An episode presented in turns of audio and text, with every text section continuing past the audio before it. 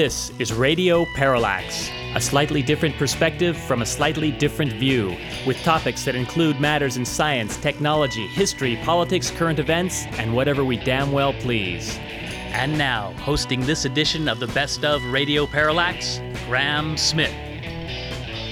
Welcome back to Radio Parallax. Today we're going to be hearing a reading from David Talbot, the founder of Salon.com.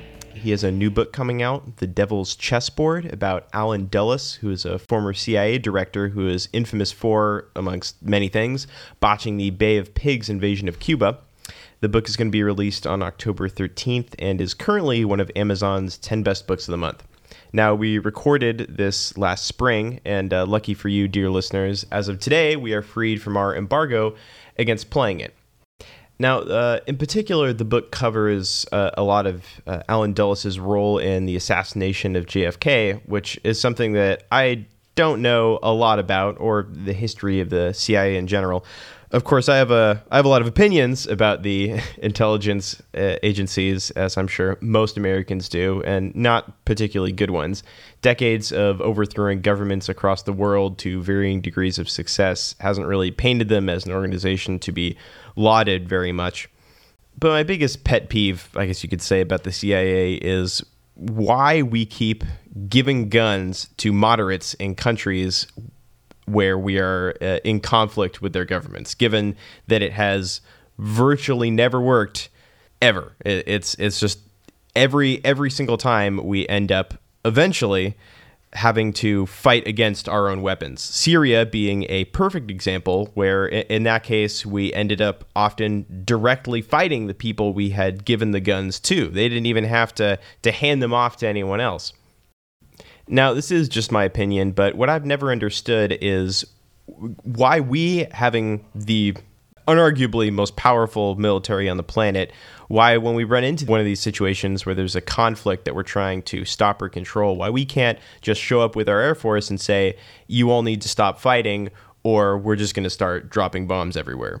It's, I suppose, more distasteful than allowing them to kill each other, but it has the exact same effect in the end as simply flooding an area with weapons and seems like it might actually have the benefit of potentially working.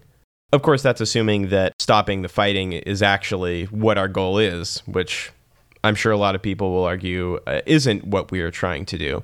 And in that case, uh, we do a absolutely fantastic job. But again, this isn't really my area of expertise. If only we knew someone with the passion and interest to really illuminate this subject. Hark! Graham, if you need me, I'm here for you. What? What could that be? It's me, Douglas Everett.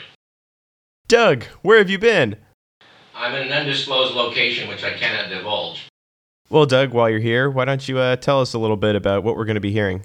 Yeah, we recorded this uh, this conversation with David Talbot down in San Francisco last, I think April it was. And there was a get together of what I guess you'd call investigative journalists, and David was talking about his new book, which is now coming out this this many months later and it was our great privilege to be able to record him reading a chapter from the book, which, um, which I understand is uh, ranked by Amazon as one of their 10 best for this month. The particular chapter of the book apparently deals with some um, political machinations that were going on in Italy when JFK made his last overseas visit uh, during his presidency, but I think a lot of the um, concepts involved in the political skullduggery carries over into some other fields. I, I have not read the book, I must admit, but uh, it's a hell of a chapter, and I'm looking forward to reading it. Well, thanks, Doug. If you want to come back after we play it and talk about it some more, well, I'd be grateful. Love to. Without further ado, here's David Talbot. So, I'm going to be reading from a book which is titled The Devil's Chessboard. And what it does is to trace the rise of America's secret government from uh, World War II up through the killings of both Kennedys. And the story is told through the career of Allen Dulles. And I also want to note that I could not have done this book without my essential collaborator, Karen Croft, who has worked who has worked with me on uh, all my important projects and some of the less important ones. I should also say that uh, you know Karen I have huge respect for all of you and and uh, for the deep in the weeds grassroots digging that you've been doing for Low these many years, our work tends to operate at us at, at the treetop level. We do a lot of interviews because that's our background as journalists. And although with Dulles, the trail has gotten pretty cold in terms of living sources, we were able to uh, really uh, track down some key ones, including Joan Dulles, who's very alert 90 year old daughter who lives in Santa Fe, where she is a Obama supporter and drives a Prius and is a retired Jungian therapist. And because of her, we, we, we hit it off with Joan, and she was kind enough to put us on the phone with Siri Hari Angleton, who, as far as I know, has avoided most inter- interviews uh, over the years. And she lived not far away uh, in a very nice ranch estate. And she was very hostile when I got on the phone but it turns out she's an old movie freak, and because my father, Lyle Talbot, was an old movie actor, she decided she wanted to see us. So that's the way these things sometimes happen. I was also able to interview Sally Harvey and a number of other children of uh, some of our prominent characters. But I want to say one more thing, which is learned enormously in terms of trying to create a context for, for this book over the years from reading Peter Dale Scott uh, his understanding of deep politics and the deep state is essential, I think, to understanding the full story here. I hope we're able to position Allen Dulles in that overall sort of structural analysis of American power, which I think is the, one of the key themes of this book. And so when you're talking about Allen Dulles, as we will, as a key figure in both the assassination and the cover up of the president, you're really saying the American establishment itself had a deep role in it. That, I think, will be the most controversial element of this book for obvious reasons. But I don't think you can separate Allen Dulles from the crime or the cover up, and you cannot se- separate Allen Dulles from America's power elite. He was, in many ways, as we say, the chairman of the board of this operation and the chairman of the board, in many ways, of the establishment itself.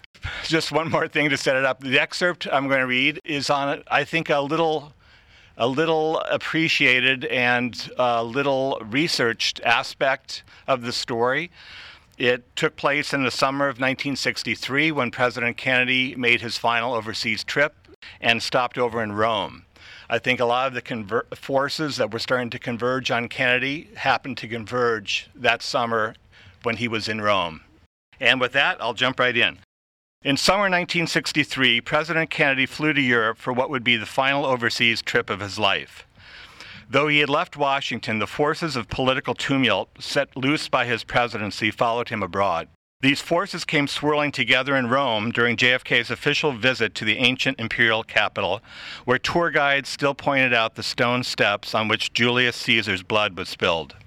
On the sultry evening of July 1st, Kennedy was feted by Italian President, and forgive me if I bungle some of the Italian names, Antonio Segni at the Quirinale Palace, the official residence of popes, kings, and chiefs of state since the 16th century.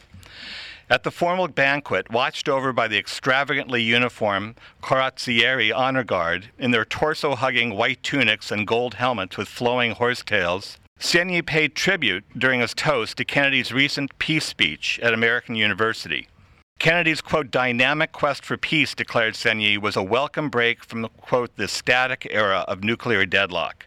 After Segni concluded his welcoming remarks, JFK stood up and reiterated his peace message, telling the assembled dignitaries that, quote, war is not inevitable and that an effective end to the arms race would offer greater security than its indefinite continuation, end quote.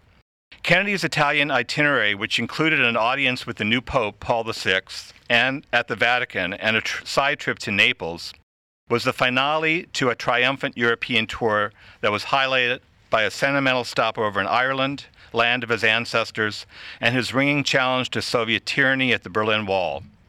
The crowds in Rome that greeted Kennedy's motorcade were comparatively sparse as the presidential limousine and its police motorcycle squadron made the long and winding trip to the Quirinale along the boulevards and narrow streets of the capital. The eternal city could be blase when it came to visiting dignitaries, and the summer heat was sweltering. Yet, underneath the city's unruffled exterior ran a shiver of excitement about the visiting American president who cut such a bella figura particularly in contrast to Italy's aging white haired leaders. Even La Unità, the Italian Communist Party newspaper, appreciatively noted JFK's tall, tan good looks and his stylish blue gray suit and purple tie. Even the communists are into fashion.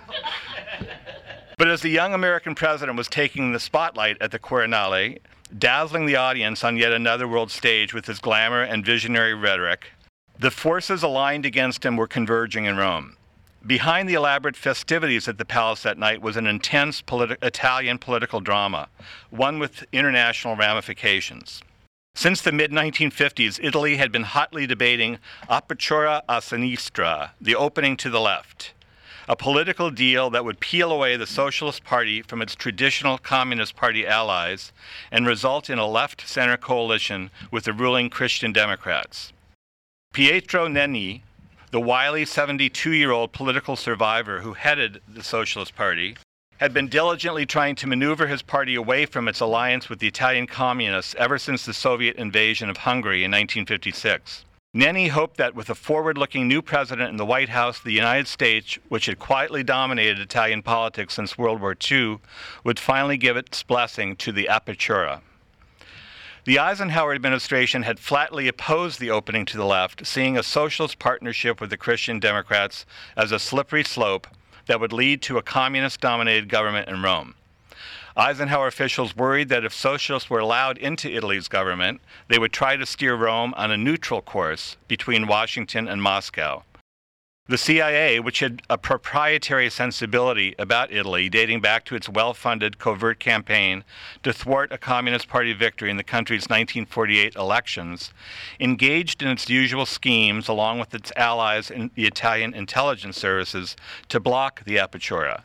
The agency's anti left strategy in Italy was spearheaded by Jim Angleton, who, with his deep personal roots in the country, had turned Rome into a, key Cold War battleground.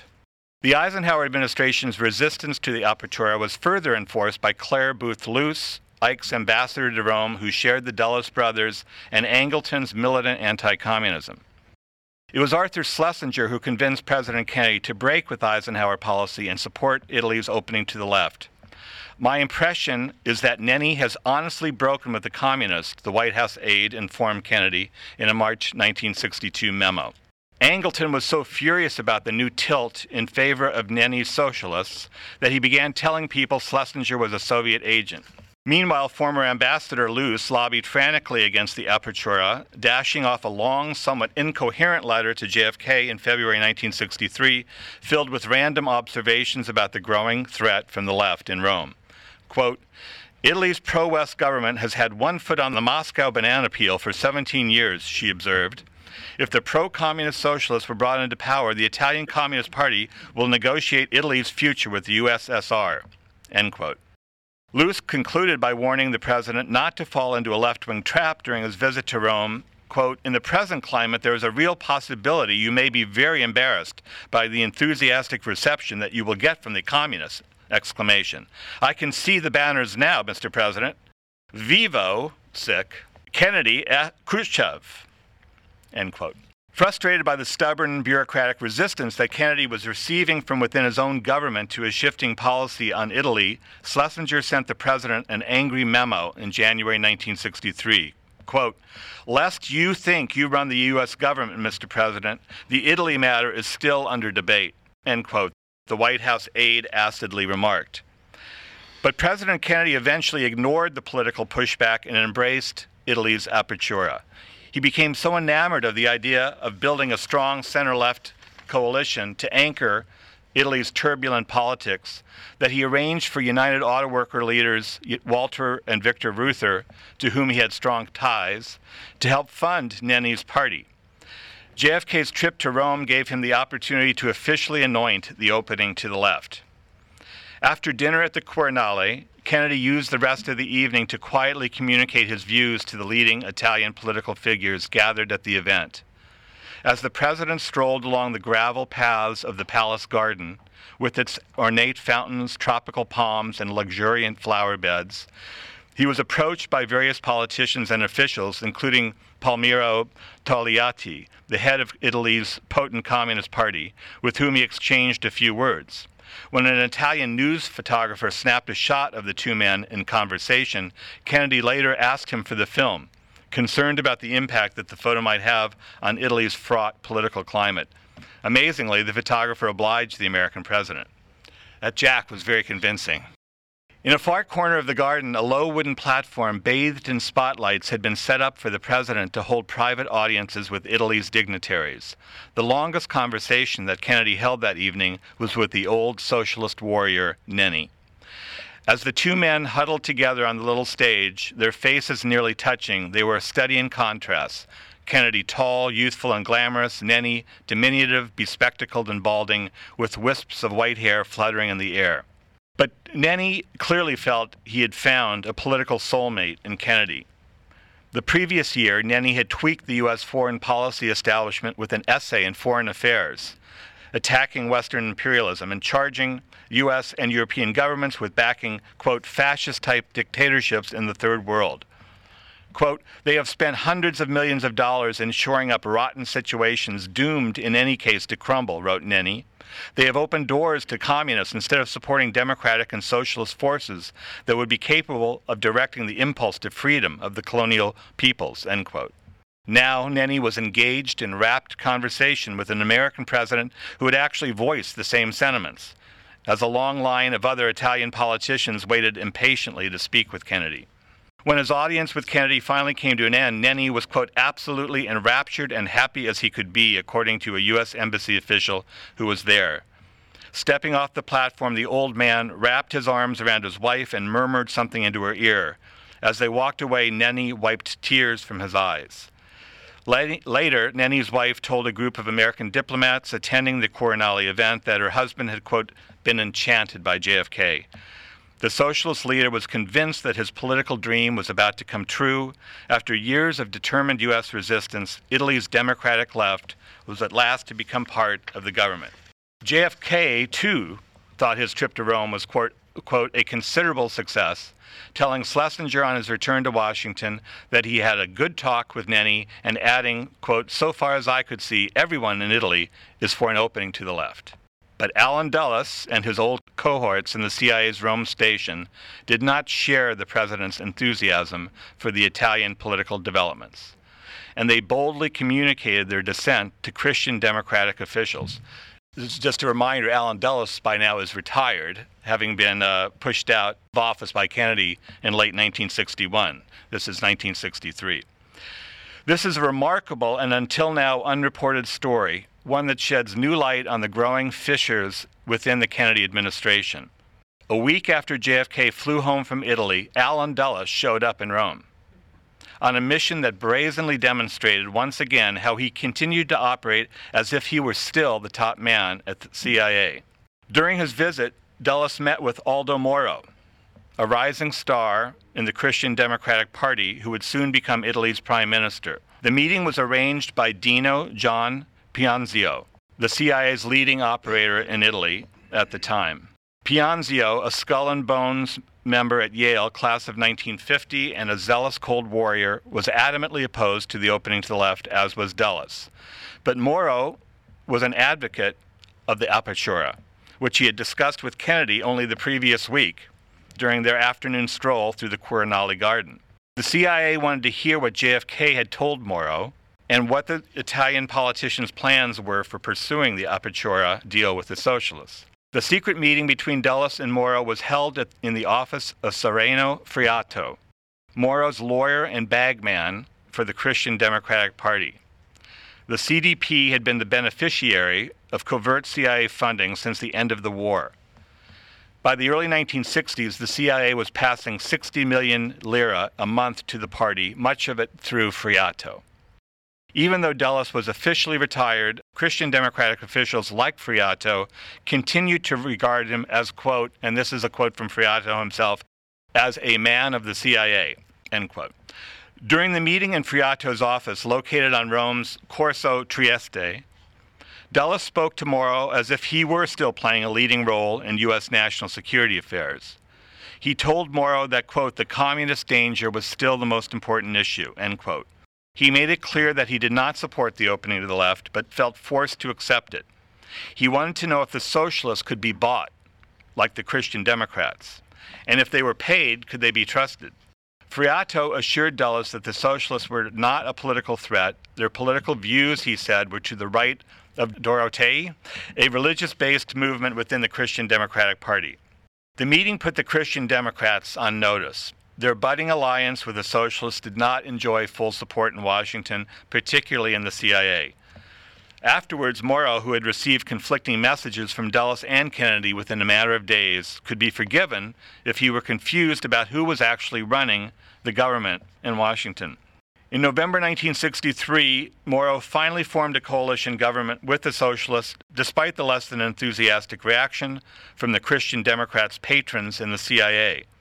Socialist leaders hoped that the historic center left partnership would lead to a new golden age of social progress for Italy, but their dreams were not fulfilled.